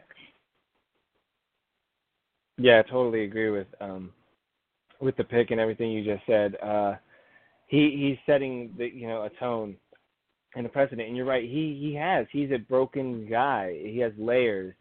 So, and I think you you're right. Um Iron Man does um stand up and I go back to that film quite often actually. I just I love it. It's a fun it's a fun film. It's a fun ride. And those who don't know, I was late coming into the MCU. I didn't Wow. Someone's siren's going off. Anyway, oh, I'm um, sorry. That's me. good. That's in the back of me. uh, but I was late to get into the to the Marvel movies because I was a big Nolan. I want my characters grounded in reality kind of guy back in you know the Mm. 2010 and on. So when I came and I and I watched it for the first time, I was like, man, maybe I was wrong. And this was one of those films. I was like, I'll I'll, get, I'll give it a try. And you know, I'm glad I did because if I didn't, I don't think Infinity War would have had the impact it did on me. Uh, so yeah, I I couldn't uh, I couldn't agree more, guys. I think Robert Downey Jr. at number five, the Iron Man. You know, give or take, you know, his position on the list, but he should definitely be on the top ten list. Uh, wouldn't you agree, Leo? Of course. He belongs on the list, bro. Maybe even a notch higher. Right, and and, I was just we thinking like that we got. say, and can we also Go say ahead. that the freaking like music in every Iron Man movie is the best? I mean, the fact that they have AC/DC pretty much as their like personal freaking uh you know Yeah. it's just amazing. It's so good. I just wanted to throw that in there really quick too. Oh yeah, definitely. It has it has one of the best soundtracks in the MCU. Uh, Ragnarok was pretty good. That soundtrack kicks kicks Yeah. pretty kicks ass. I listen to that constantly. But you're right. It does set the tone in the character. John, who would have known? Because like I don't know if you guys know this, but Jon Favreau was like that fat chubby actor for a while, and you know in those um what's his faces movies. You know, like uh I don't know if you guys uh knew he was an actor or not, but he was in like I don't these like low budget Miramax movies he was in. But I didn't know that he had any kind of directorial talent. Uh, I can't for the life of me think of any of those movies, but um they're cult classics for most people. Um and then he comes out and it's like it's like when I when I found out Danny McBride was attached to the Halloween 2008. I was like, "What? Are you kidding me? What the hell?" And then I saw the film and I'm like, "Damn, there's there's just like so many sides to these talented people that, you know, uh, I'm kind of it's kind of exciting to see them get to see it. You get to see a different side of some talented people, but um didn't want to get too far off track there. But Wait, Wha- I'm trying another to think great what pick. movies you're talking about, bro. Um, just go check. Just uh, Google it. Google his uh, Like IMDb real Or- quick. Yeah, Swingers is one of them. Uh, there's another one. Um, he's in those movies with that tall. Uh, what's his name? I can't think of the actor's name off the top of my head. Vince something. Vince Vince Vaughn. Vaughn. Vince Vaughn. Yeah, he's in a couple Vince Vaughn movies in the, like in the '90s or Oh, or so, and- yeah, you know, he plays this character, this certain type of guy. And he's, great. He's talented. Don't get me wrong. And um, he's also in that sh- um, uh, that uh, movie Chef um, that Cam Heat, you know, directed Yeah, and wrote that Swingers. as well. Well, Yeah, I remember these. I remember these.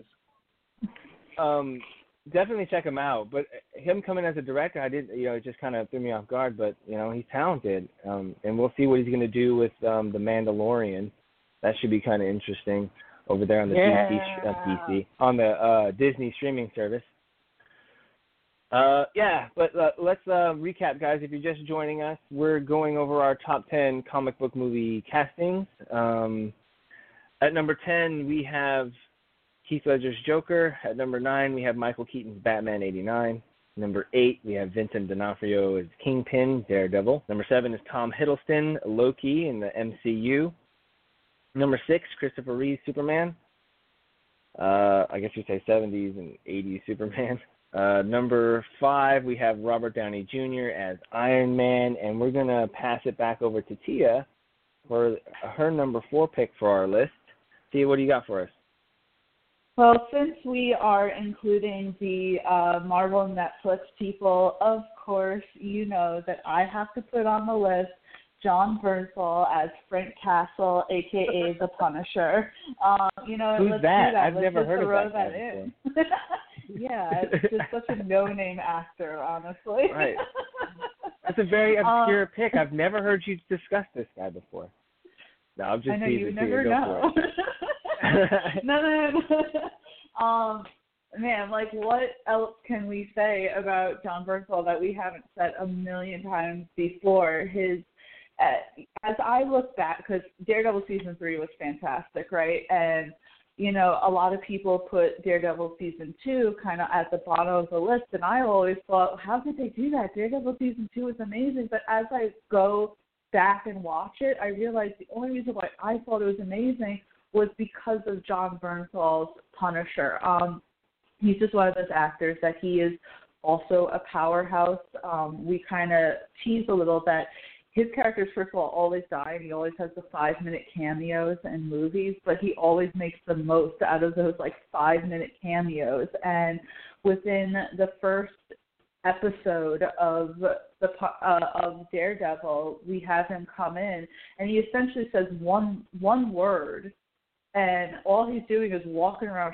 shooting at people, but it still is like this massive presence, and the way that he portrays Frank Castle. Because if you look back when we first see him in the first few episodes of Daredevil season two, he is this you think he's this emotionless, like unfeeling person because he's sitting there shooting up a hospital. He's butchering people. He pretty much beat a uh store owner with a baseball bat who, you know, was selling kitty porn. So I mean, who cares? But um we get this like very stoic person to then see how he's transforming to justify what he does to the tragedy that bestowed his family and then from that to getting a full on Punisher series to see him interacting with friends, to see his own moral compass and then him to really bring in uh in the Punisher series where he's waking up with nightmares. He really is just feeling guilty over what happened with his family. Um, it's just a fantastic performance. Like the little ticks that he makes sure that he pays attention to as he's playing Frank Castle. If you notice, his finger twitches every once in a while. Um, just everything that he does to be Frank Castle. There's like no better person to play that character, you know? I mean, and maybe it's not who people thought of at first because we have someone like Dolph Lundgren who has played him in the past who what is like six foot five and Jon Bernthal I think is only about five ten. So but even in that one scene where he's standing up against Vincent D'Onofrio, who I think is like six foot four, six foot five, he looks Jon Bernthal looks massive, even though he's clearly shorter than Vincent D'Onofrio, and it's just it's the way that he carries himself as Frank Castle. I'm so fucking excited for the second season of The Punisher, and I really hope if we get a fourth season of Daredevil that we just get him back in, even if it's like for one episode, because man, just I could keep going on and on, on. Like I have nothing bad to say about Jon Bernthal's performance as the Punisher. I think he embodies that character and has brought a different level to that character other than just, you know, the killing machine who wears the skull. He's a person, he has a background, he has all this other shit that just goes into him. He's a good friend. He cares about people the way that he is so protective of Karen, the way he's so protective of Curtis. Um, you know, he the way he loved his family and Billy Russo before he turned into an asshole. So anyway, I'm gonna keep going on and on on if no one stops me. So that's my pick is Jon Bernthal as the Punisher in the Netflix Marvel series. Uh yes, yeah, another uh, great uh, pick. I, you know, you brought on a, a really good point is his layers, uh, Frank Castle's layers. I think the writers are doing a great job with uh, with you know giving his his tragic backstory and you know like you said about his twitches, little mannerisms. But the character's got layers, and he, John does a great job of bringing those to life. And um, you know you get a, a wider range of emotions from him when he's acting. He's very physical as an actor, but he's also got like presence with his eyes and his mannerisms. Um, and it's it's really cool because um, um, it's funny you mentioned it along uh, like in 2002 there was a casting um, for an HBO Project Greenlight series uh, where um, I don't know if you guys are aware, but Ben Affleck and Matt Damon had a contest for you know amateur filmmakers, and you submit a script, and you're a, you're a director, and you win a con you win the contest. They give you uh, I think it was like a hundred thousand dollars or something like that to make your movie, and they give you um, they hook you up with Miramax, and you know it's it's a, and then it's like a documented series on HBO. You can watch the episodes. But Jon Bernthal, at a, as a young man, came in in the auditioning room for that when he was unknown, and he was auditioning for a character in this horror film that was one of the contest winners. And you, it's funny because I found this out a couple of years ago, and I'm like, hey, that's Shane from The Walking Dead.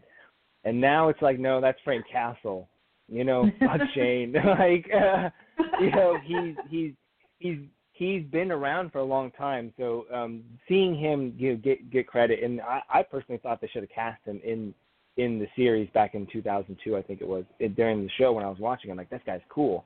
He had really long hair and it was really wavy and curly. He was um, it was really cool to see him. But I, I really like the fact that he's you know you get to see his talents on display with The Walking Dead and as Frank Castle. So uh, as a filmmaker, uh, I'm a big fan of him. Um, he brings a great intensity to um, everything he does. He gives it his all, and he's a really good guy. Um, offset, um, I don't know him personally, but I hear I hear good things. Um, I listen to interviews with him, and I think he's genuine and he's he's sincere. Um, but he plays these really awesome characters, and they're intense. You know, to get in to get his physical body, it's just you know you have to get admire somebody like that. You know, who's willing to um, go the extra mile. But uh, I'll go, I can go on, I guess, too, yeah, uh, about John. but I'll throw it over to to Leo. How do you feel about um, uh, Jon Bernthal uh, as Frank Castle at number four? Um, I was gonna vote him in, and I was like, I'll, I'll save him for Tia. um, Everyone knows. yeah, yeah, we know. know. We're all aware. Like, we know because I was like gonna vote him in as number five, and then I'm like, well, I'll let Tia put him on the list. um, but wow, um, fantastic character. I mean, he just, and that's the thing is he can play both sides of the fence, like you were saying, Tia. That we do see his backstory. We do get to see that this character actually has um, a reason for all the killing, and he is. They they humanize him a lot because in that first Punisher film, he's just killing off the mafia, man. I mean, that that's it. Um, and that, by the way, guys, I don't know how y'all feel about that film, but that film was terrible. Um, with John Travolta, it, it was just bad. But um, this this version of the Punisher really does humanize him and bring bring some reasons to light of why the character is actually doing all this killing.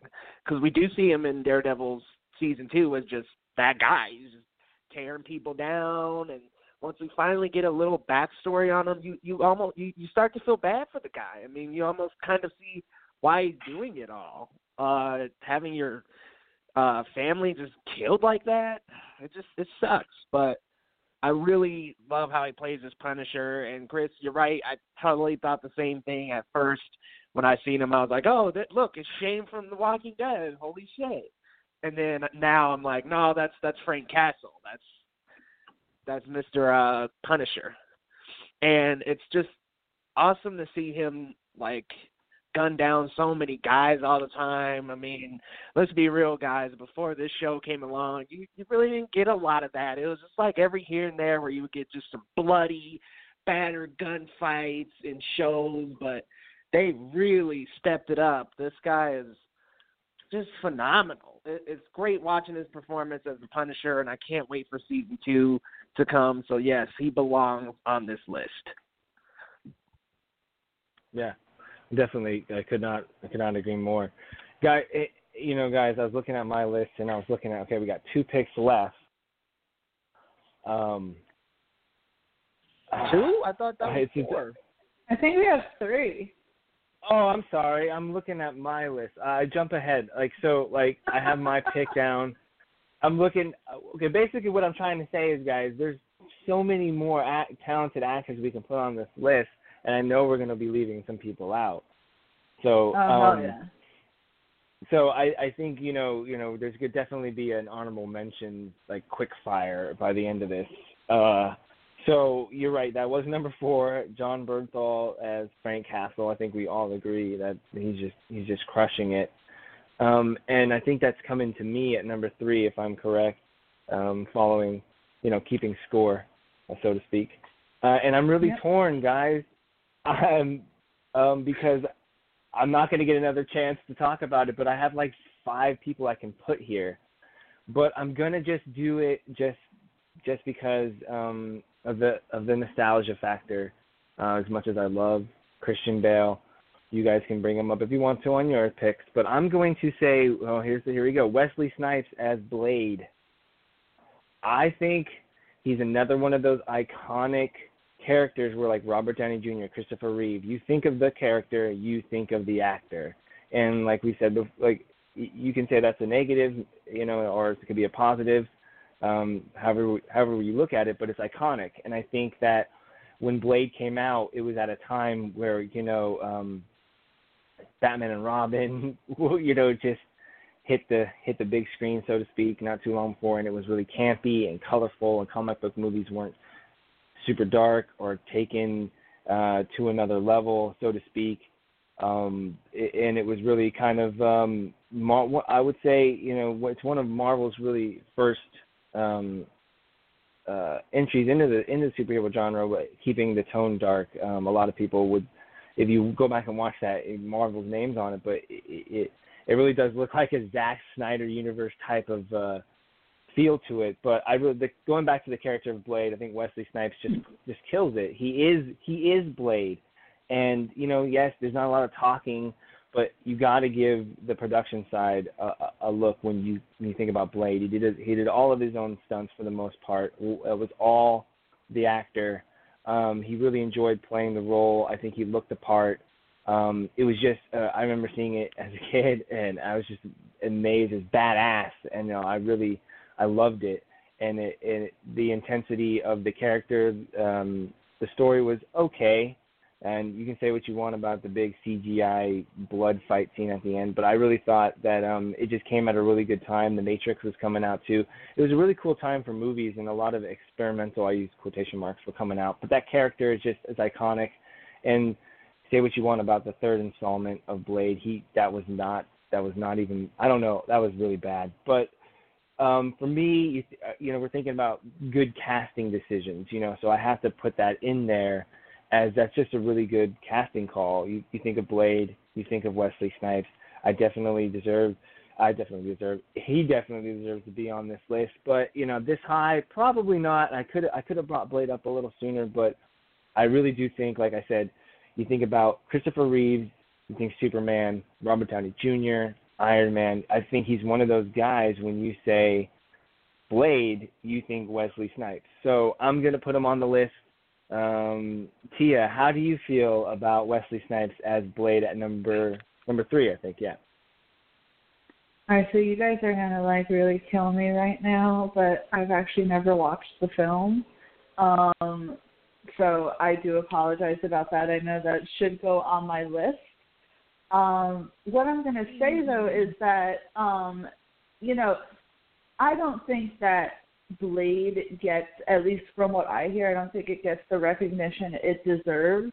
Um, it's a dark film, right, for Marvel that really kind of like stood out. And when we talk about, you know, we throw in um, uh, Deadpool and like Logan, and we praise it as being like, you know, the first R-rated uh, Marvel films, and people always point out, hey, what about Blade? You know, we had Blade, which was violent but dark. It, as you said, it came out around the Matrix time, and we have an actor of color who is the lead, which you know we didn't really see back then, you know, and that why that isn't talked about more so and why that isn't praised more so, I'm not sure.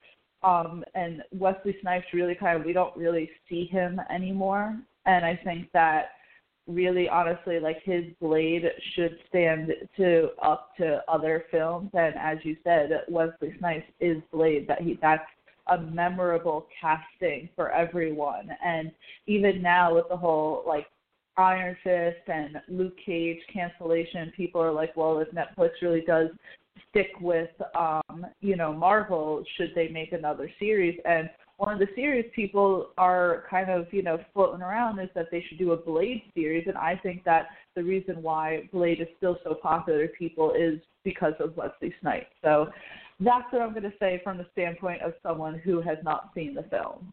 Oh, you got to get on that if you haven't seen it. Um, yeah, and I think that the, here's the funny thing is Wesley Snipes was trying to get a Black Panther movie in, into production, into development before Blade. I, I heard um, that. Yeah. And yeah, and it fell through. I would have loved to seen that. Not that I didn't think Chadwick, Chadwick Boseman did great um, as Black Panther because he did, um, but I would have loved to seen that a late '90s Black Panther with Wesley Snipes. That would have been what kind of Wakanda would that have been? Oh, that would have been man. epic. So. Um, so right, I know all these speculatory movies. I wish there was like a way to like go back. find a way to make go movies. like really make these movies right exactly i just sometimes i wish if i had infinite budgets i would go back and make like i would go back and first make justice league mortal oh my god that script was cool and i think what they were trying to do with that um in 2006 was pretty neat um i think they need to go back and make that movie but uh, yeah he's iconic and, and for me i think he definitely deserves to be on this list leo how do you feel about uh I almost said Black Panther. Um, Wesley Snipes as Blade, as an iconic casting decision in comic book movies. I am so mad, Chris. I'm so pissed off, and you want to know why? Because he was not Why? on my list, and I, I I painfully regret that as you bring him up. But oh my god, man, this was one of the first movies um that I got kind of snuck into because I was very young. Um, and my mom was not going to allow me to watch that movie, but my dad took me to see it. And man, was it fucking awesome! I could just remember all the awesome, like, cool little, like, I mean, the chor- the fight choreography was actually really good um, for a movie like that in that time. I just want to say, especially for like kind of the more hokey comic book movies that were coming out, like it was very serious and it was very it had a very progressive story. And Wesley Snipes is Blade. Like every every time somebody talks about renewing the Blade franchise, the only thing that's burning in my head is like, yeah, but y'all should get Wesley Snipes back. Because he is Blade, and like I I really wish we could see Blade possibly even interact with like the MCU characters or come back in his own universe. Uh, three was three was trash, but it wasn't Wesley's fault. Um, man, this character, I I want to see him again. I actually watched Blade back in like March again, and wow, that that movie still holds up today. I I just I want another, I want more of that character. I wish we could get more, and not, not of Blade, Wesley Snipes Blade. Like we we need more of that man. Like let's be real here. And and wow, I, I completely kind of almost forgot about the Black Panther he tried to do tried to do until you brought it back up. Um, and somebody actually made a fan poster out there. It looks Yeah, I think I've seen like that. it would be such a good poster or uh, such a good movie, Oh. dude. I'd love like, to see it- that.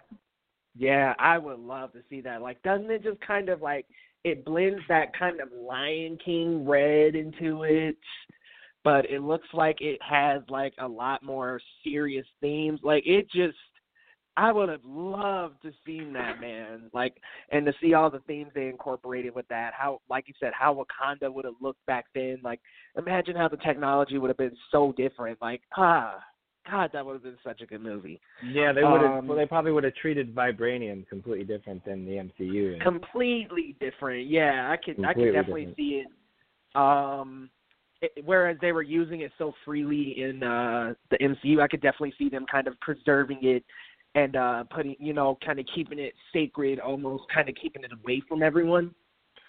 Uh, which kind of would have set up a cool plot of like T'Challa figuring that out and just saying like, no, we we do need to get the resources out. I you know you know what I mean? Like they're hiding it away instead of and and and they were hiding it away in this Black Panther, but maybe hiding it away from society even.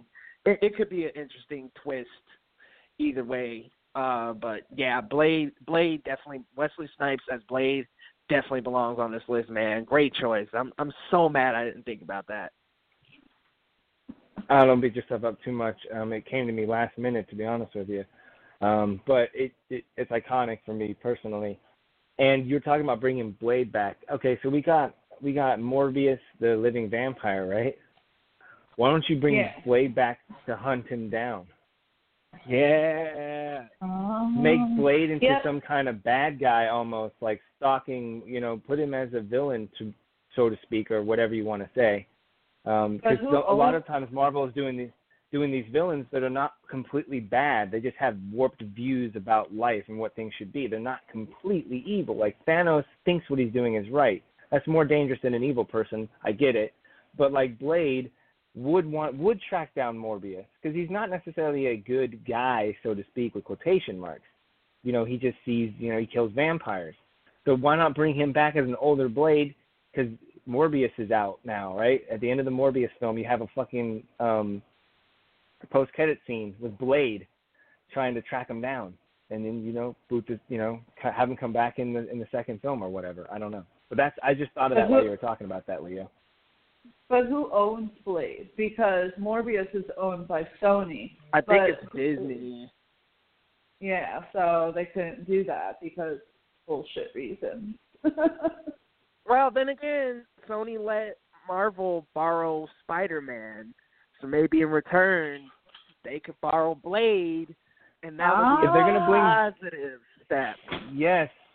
Why wouldn't you do that, Sony? Sony, like here, you'll take a cut. We'll all take a cut. Everyone wants to see it. Everyone's gonna freak out if there's a post-credit scene with Blade. You know that movie's gonna be Snipes hyped when it, version.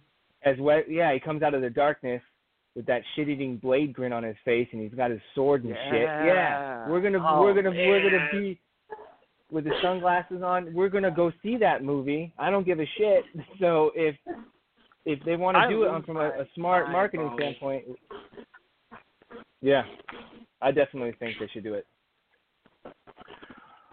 All right, guys. Um, so I think that uh, leads us into our number two pick.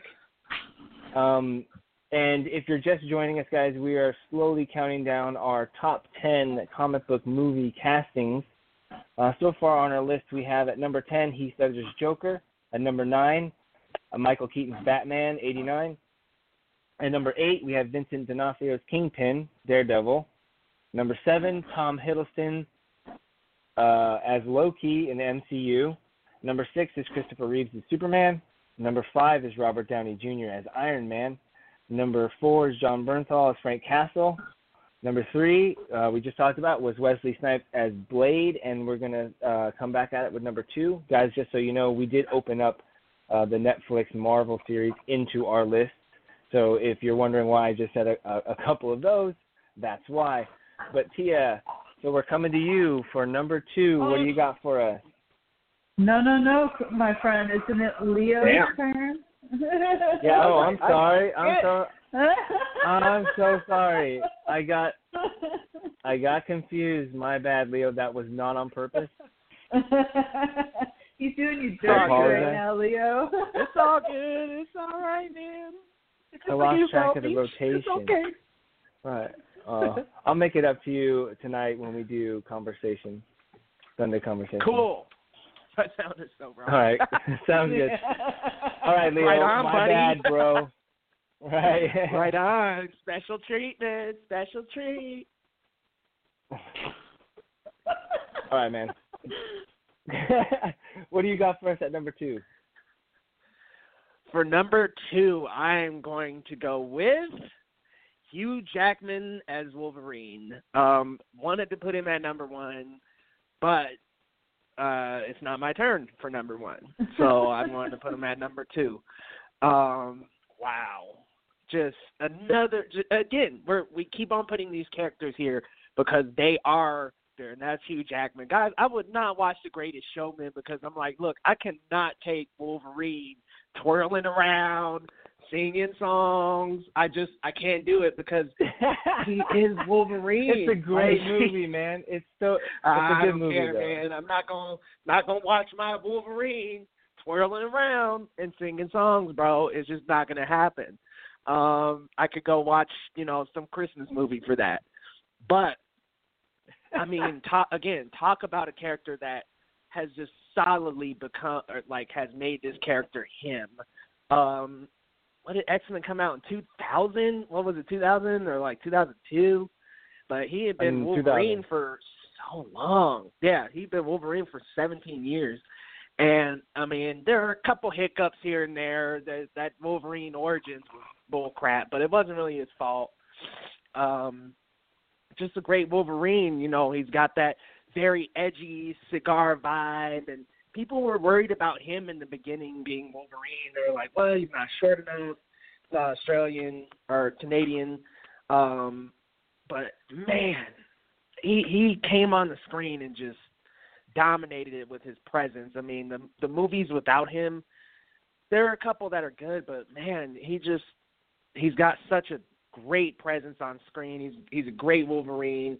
X three, we can forget about that, but he's he's a fantastic Wolverine, fantastic actor, and he established that character and made that character for me. And just to close it out on such a great, great movie like Logan, makes me sad to even see him go. Uh, even a year after, a year later, I'm still incredibly upset that he's gone as Wolverine because Logan was phenomenal. Uh, and I don't think you guys could disagree. I it definitely got snuffed at the Oscars. It should have won that award of best adapt or best adapted screenplay, I believe it was. Yeah, it should have got that. Come on. Um, but but now Yeah, I I'm getting sad talking about it. Yes, Hugh Jackman for Wolverine. I, I can't watch him in anything else, Chris. I'm sorry. Greatest Showman might be good, but I just I can't, man. I can't do it. Man, Leo, no, I you know I can. He's on my list too. Um, you're right. He's another one of those iconic characters. You say Wolverine, uh, I say Hugh Jackman. You you say Superman, I say Christopher Reeves. He's right there, and you're right. We've been, you know, I I'll be honest with you, man. I first saw uh, X Men. You know, I was uh, a senior in high school, and my friends and I went to go see it, and we we didn't like it. We were like, "What the what the hell is this? Like this these don't even look like the characters. This is this is not the right feel." And Wolverine's short, stocky, and he's got an attitude problem. I mean, I didn't really buy into um Wolverine at first. It was a slow kind of feel for me a little bit, but he definitely um obviously he nailed it because he's been doing it for so long and there's been so many um different writers attached to the project that he's been a part of so you really can't fault him for some of the bad little speed bumps in his films but you know his dedication his passion um he you know he he's become that character and you kind of ignore the fact that he's supposed to be like four foot five and stocky um, but I do like the fact that they keep him Canadian because that's awesome. Um, but he just he brings another level um, to the character and and probably brought in a lot of actual you know fans to maybe comic books in general um, with his portrayal over the years. And yeah, I was really sad with with Logan to see him go out like that. You know, it was uh, it was it was tough.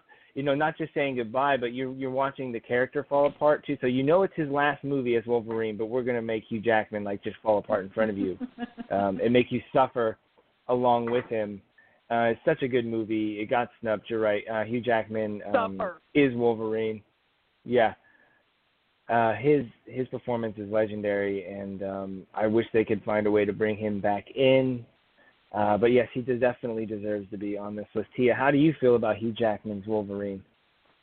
Hugh Jackman is on my list as well. He is Wolverine. Um, and you know, I was about 13, I think, when I first watched the first Men movie, and I'll admit it to you guys because we're all friends here. I had a crush on Hugh Jackman as Wolverine. Like, I just loved him even in my like young teens, and then as the movies went on, I hated Wolverine Origins, as you said. That was crap, um, and I think everyone knows that that movie was crap.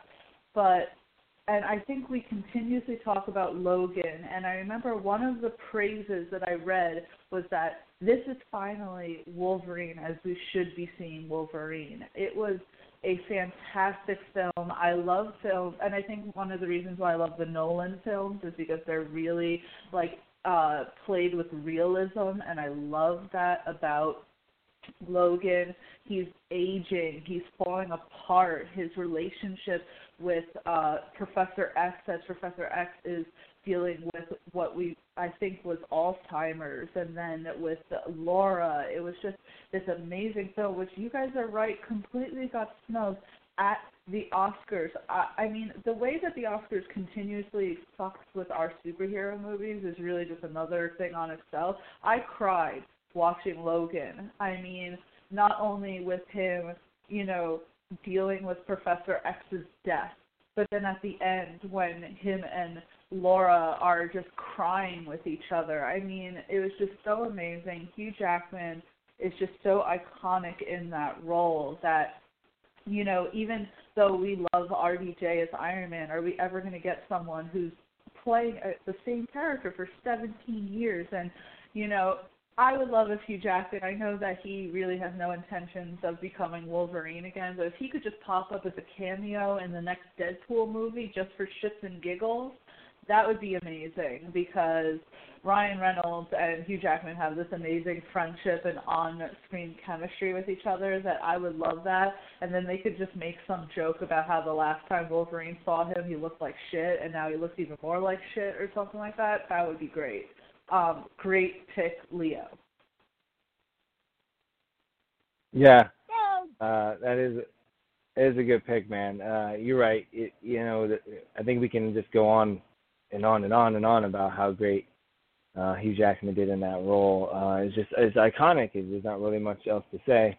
Um, Leo, do you have anything else you want to say about Hugh? How, did you did you? I'm curious. Did you believe him as Wolverine? Like when you saw the X Men movie come out in 2000, and you saw the black leather, and you saw their kind of darker tone they were doing with it, Shit, no. kind of ignoring the comic book. Yeah, I'm curious to see how you oh, felt man. about that. I mean, like I, you know, I had watched the X Men animated series for a while, and I got used Yeah, to that that's where Wolverine, my- that's Wolverine from the comics, and I was like, who, who is this guy? He's not even like no yellow suit. What? Like you know, I was I was kind of pissed off. Um, I was like, bring my yellow and blue X Men to the to the big screen. But as the movies continue on, you begin to really appreciate him in that character. Um, he really brings his own flavor to it, and then just made that his. You know, now you really think of Wolverine. Yeah, Hugh Jackman comes to mind just as much as the the one you do, you know in the animated series. Yeah, um I agree. That's uh that's where I you know, I grew up with the you know, the trading cards, the comic books and, and obviously the animated series. So I was expecting a little bit more of that and I was naive enough to like mention it to my friends. I'm like, Do you think they're gonna use the intro music from the show in the in the movie? I'm like, if they do I'm gonna lose if they do I'm gonna lose my mind. Right, they should do it and um they never did. So um yeah, it, it was a hard Womp sell at first, but right, womp womp. Uh, hard sell at first, but you know it grew on me and he owned it. So yeah, definitely. Uh, guys, we're we're creeping up on number one, and am I right? It's Tia's turn this time, right? You guys aren't going to shoot me. It is her turn, right? She has no. I just She has wanted the to number be one fair pick. to. I just wanted to be fair to Leo and not, you know, jump over him. You know. Yeah, thank Oh, you Leo? for Oh, actually sorry. caring about my opinion. I'm like, Um, Chris. yes. uh, There I yes, go, not I have caring the about number people's one. All right, Tia, I Uh, won't hold y- you any longer. Uh, give us your number one pick. Oh, this is really tough because I have so many people on my list. I think I came up with like 20 people. I mean, there's so many, and I feel like it would be so easy to be like Chris Evans as Captain America, but I, I really want to like talk about for a second Tom Hardy's Bane, um, because I know yeah. that within the I know within the Christopher Nolan trilogy that The Dark Knight Rises actually gets a little bit more flack than the previous two. Um, I love Tom Hardy. Uh, the first movie I saw him in was this movie called Lawless uh, with uh, Shia LaBeouf, which is actually probably the only one of the only films that I actually like Shia in. But um, you know, Christopher Yeah, I'm, Nolan I'm familiar brought, with that. It's a good film. I'm sorry. I said I was. I'm familiar with Lawless. That's a good. That's a great film. Yeah, um, and you know they brought Tom Hardy in, and the reason, uh, first of all, Chris, I feel like you need to have this. This is I have this whole huge book which like talks about the Dark Knight trilogy and Christopher Nolan and his casting and what went into it, yada yada yada. So the reason why Christopher Nolan brought Tom Hardy in is because he knew he was going to cover up his face. So he knew that Tom Hardy is such a good actor that he puts all of his emotions into his eyes that you it didn't matter that he covered all of his face. He didn't need any of his face to show for you to know every emotion that was on his face. Um and the fact that he was just we first see Bane and he's in that plane and that whole line with, you know, um, if I take the mask off, you know, will it kill you? It'll be very painful. You look like a tough guy. And he goes, for you. And as I keep watching the film, as I get older and keep watching it, you know, in that scene where that whole plane, I mean, first of all, that that stunt itself was insane. And I noticed that um, when they're trying to escape the plane, and the one guy goes to like, you know, go with him, and Bane turns around and goes, no, there needs to be someone in the crash and the guy just kind of smiles and sits back down. I didn't realize the first time I watched it that Bane was saying, No, you have to die because when they search for the plane crash, at least one of us has to be a dead body there. So the guy's like, Oh, okay, you're right, you're right. Um and just everything that went into it, his physical presence just was so I remember when he was sitting there on Capitol Hill or whatever and he's tearing up the picture of Harvey Dent, who was such a symbol for the whole for the whole city the whole time, and his whole demeanor and everything that he, uh, his, you know, his his whole mission in that film and what he was trying to achieve. And and I love the little things in the scene where he blows up the stadium and that young kid is singing and he goes, "Oh, what a beautiful voice." That was completely ad-libbed by Tom Hardy. That was not in the script at all. And it, it's just amazing uh his character and then what drove him with Talia al Ghul that, you know, essentially this almost was all for her and the the league and all of this I really just think that Tom Hardy is Bane, and you know, I know that comic book wise, he's not very, you know, he doesn't look exactly what we're used to, what Bane probably should look like. Um, it was definitely Christopher Nolan's own rendition. But I will say one thing: he looks a hell of a lot better than what they're bringing into Gotham as Bane. So you know, if you had a problem with Tom Hardy's Bane, you definitely should check out what they're planning for the final season of Gotham because that really doesn't look like Bane. But um yeah, Tom Hardy is number one for me as Bane in The Dark Knight Rises. Tia, I I love your pick. I love it. You're you're right. I'm I uh, I think I love his performance as Bane in that movie more than I like Batman in that movie. to be honest with you, uh, that sewer For fight, real. that sewer fight was just epic. Um, when he was just punching the shit out of Bruce and just over and over, and his cow was cracking. I I thought to myself, all right, stop, dude, shit, like like. All right, you made your point, Bane. You kicked his ass. Stop it. but I knew the I I knew the comic. I knew the backbreak was coming because I knew that's what Bane was Oh. famous for, and he broke the bat. And Bane is one of Batman's most formidable um bad guys. He's even I, I would put him on Joker, Bane. Those two he's so smart and calculated. Um Knightfall is a comic book you should read if you like Bane. I remember staring at that in the comic book store and I'm looking at the bat break and Bane is just this hulking guy. He's got Batman in his hands like it's a doll and he's breaking his back and I'm looking at the cover. I'm like, ah I'm just enamored with it so much that my dad bought it for me and I was like, Oh my god, somebody just defeated defeated Batman and just broke him. And we got And, to see that know- and And ahead, what's Tia. crazy is, you know, um, you know, uh, so we had, and I'm sorry to take up so much time, but you know, in the first uh, Batman we had the Scarecrow, and then you know Ra's al Ghul, and the second, you know, Batman, and that we had the Joker, and you know, when they were coming into the third one, and with Heath Ledger dying, people were like, oh, well, let's bring the Riddler in because he's kind of similar to the Joker, and Christopher Nolan's like, no, I want to bring in someone who could contend with Batman on a physical level. And that was Bane, man. I mean, uh, uh, Tom Hardy bulked the fuck up for that film. It was crazy. There was. It was. It's a testament to his acting chops. Um, he's a great method actor. And you were talking about top actors of our generation. He's, you know, Daniel Day Lewis, Tom Hardy, Christian Bale. They go the extra mile for their roles. Um, say what you want about, you know, method actors, and and they're difficult What to work Eddie with. Brock. Yeah, I Eddie Brock. My name is Eddie Brock. I, I hate that. I hate that movie so bad. I hate that movie. Anyway, sorry, but Tom Hardy nails it in this one. You say what you want about. We've been there, right, Leo? But anyway, uh, I just I love it, and um, you're right. They wanted to. Uh, he wanted to bring a presence uh, to Batman. Um, someone that you know could be his equal necessarily, but also just kind of go um, above and beyond. And it's just brilliant. The pre like the like the the opening prelude to uh, the film on the airplane with Bane is just intimidating, and um, that that face, that mask. It's just I can go on forever. But Leo, how do you feel about Tom Hardy as Bane?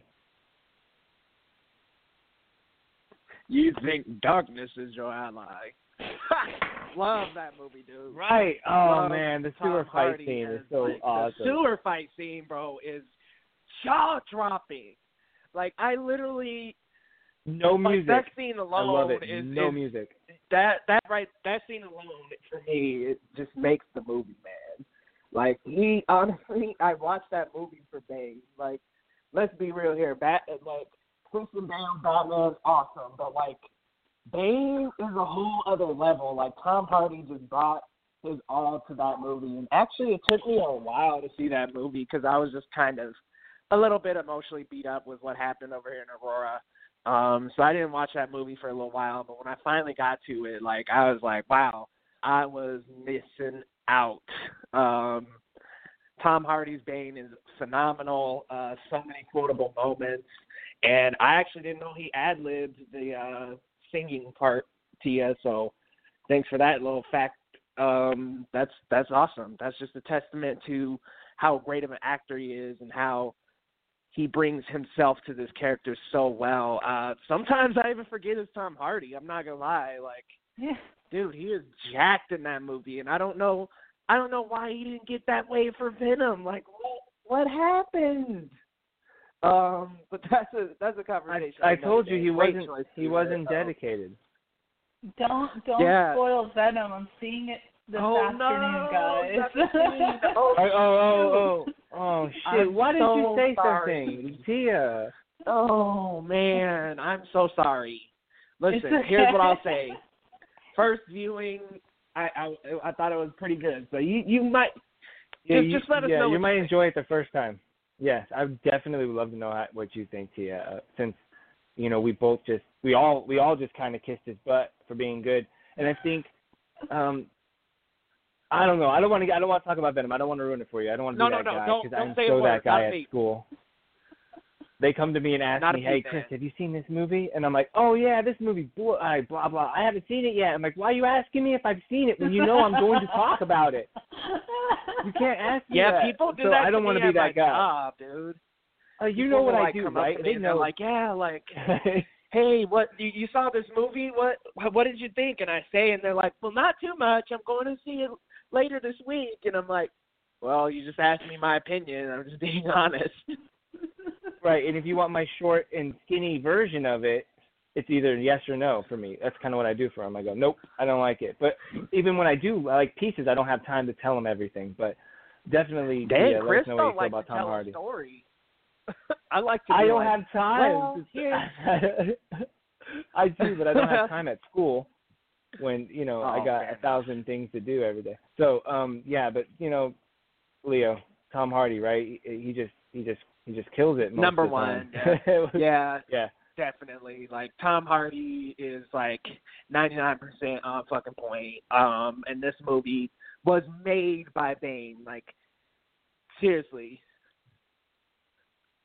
Yeah, it's so quotable. Like I, I like I don't know, was it Leo? I was talking to you where I I, I do the Bane voice at school, and it, the kids get they love it. it I Let's, just let's love hear it. I it. just- Let's hear it. I don't want to do it. I'm shy. Um, Oh, come on, Chris. but it's not that it's not that good. It's you, it's it's really easy. All you got to but here's the Come thing, on, you know, a lot of people just cup their a lot of people just cup their mouth and and they think that's it. But he he actually has uh, some of a Tom Waits kind of an accent uh, going on with his character. So it's I'm not just a muffledness. You have to act you have to actually, you know you have to I'm actually Batman. change the pitch of your think. voice. Right. Uh, yeah. Let's not stand on ceremonies here, Mr. Wayne. oh my god. And when he turns around, he looks at Bane. You know, I don't think Batman ever had an oh shit moment, but I'm sure he was like, oh fuck, you're a lot. You know, you're you're pretty damn big there, dude. And his clinking when he's walking, his boom boom. It's just his presence is awesome. And then, you know, Bruce giving it all he's got, and his one-liners when he catches Bruce's fist, and he's like, peace just costs you your strength, and he turns it around and head smacks him, and he says.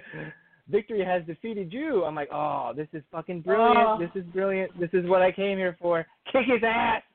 Kick his ass. And then when he did, I was like, okay, stop, stop, please, please stop kicking his You- ass, please. You were rooting for Beating Bane in that moment.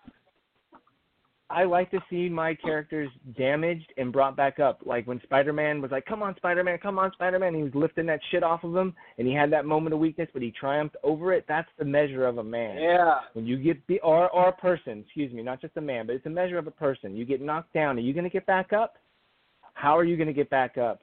And how much of a beating can you actually take and still keep coming at you? You know, all of Captain America, I can do this all day type of shit. I love that. Um, I just ate that up for breakfast. I love it. And and Oh, and wait. Batman got his curmudgeon. Can What's I up? just state some honorable mentions though? Chris Evans, Yeah, as real quick. Captain America Yes. was awesome. Um, great, uh, like just just great embodiment of somebody who actually again brings their personality to the role. Um, that's what I want to toss out as mine. I got a couple more, but I'll let y'all. I don't want to take up too much time.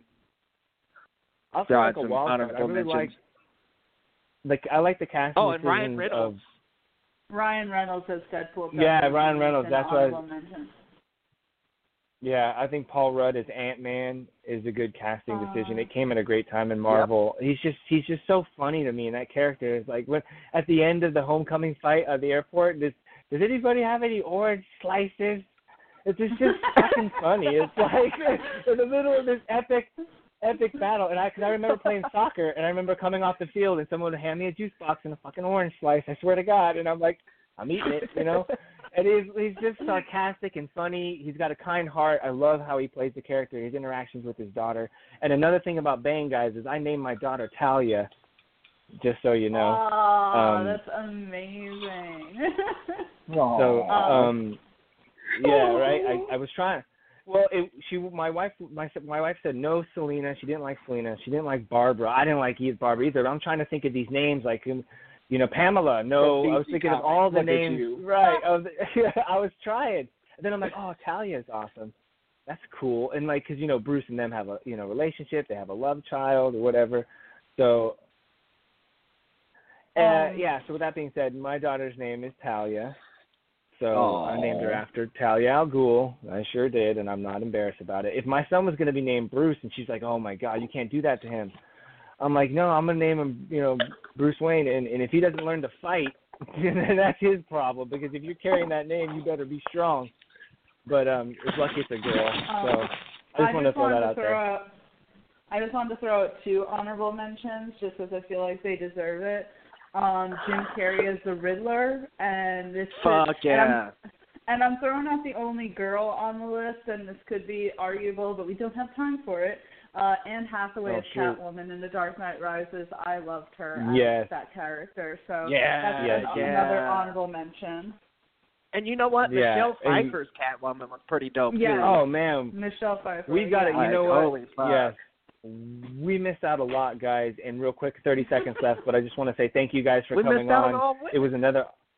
Yeah, I know. We'll come back and revisit this, guys. It was great having you on, um, Leo, Tia. Thank you very much, um, guys. Um, it's been great. And until next episode, say goodbye, everybody. We'll see you next week. Bye, See y'all. everybody. All right. Have a good one, guys. Hey.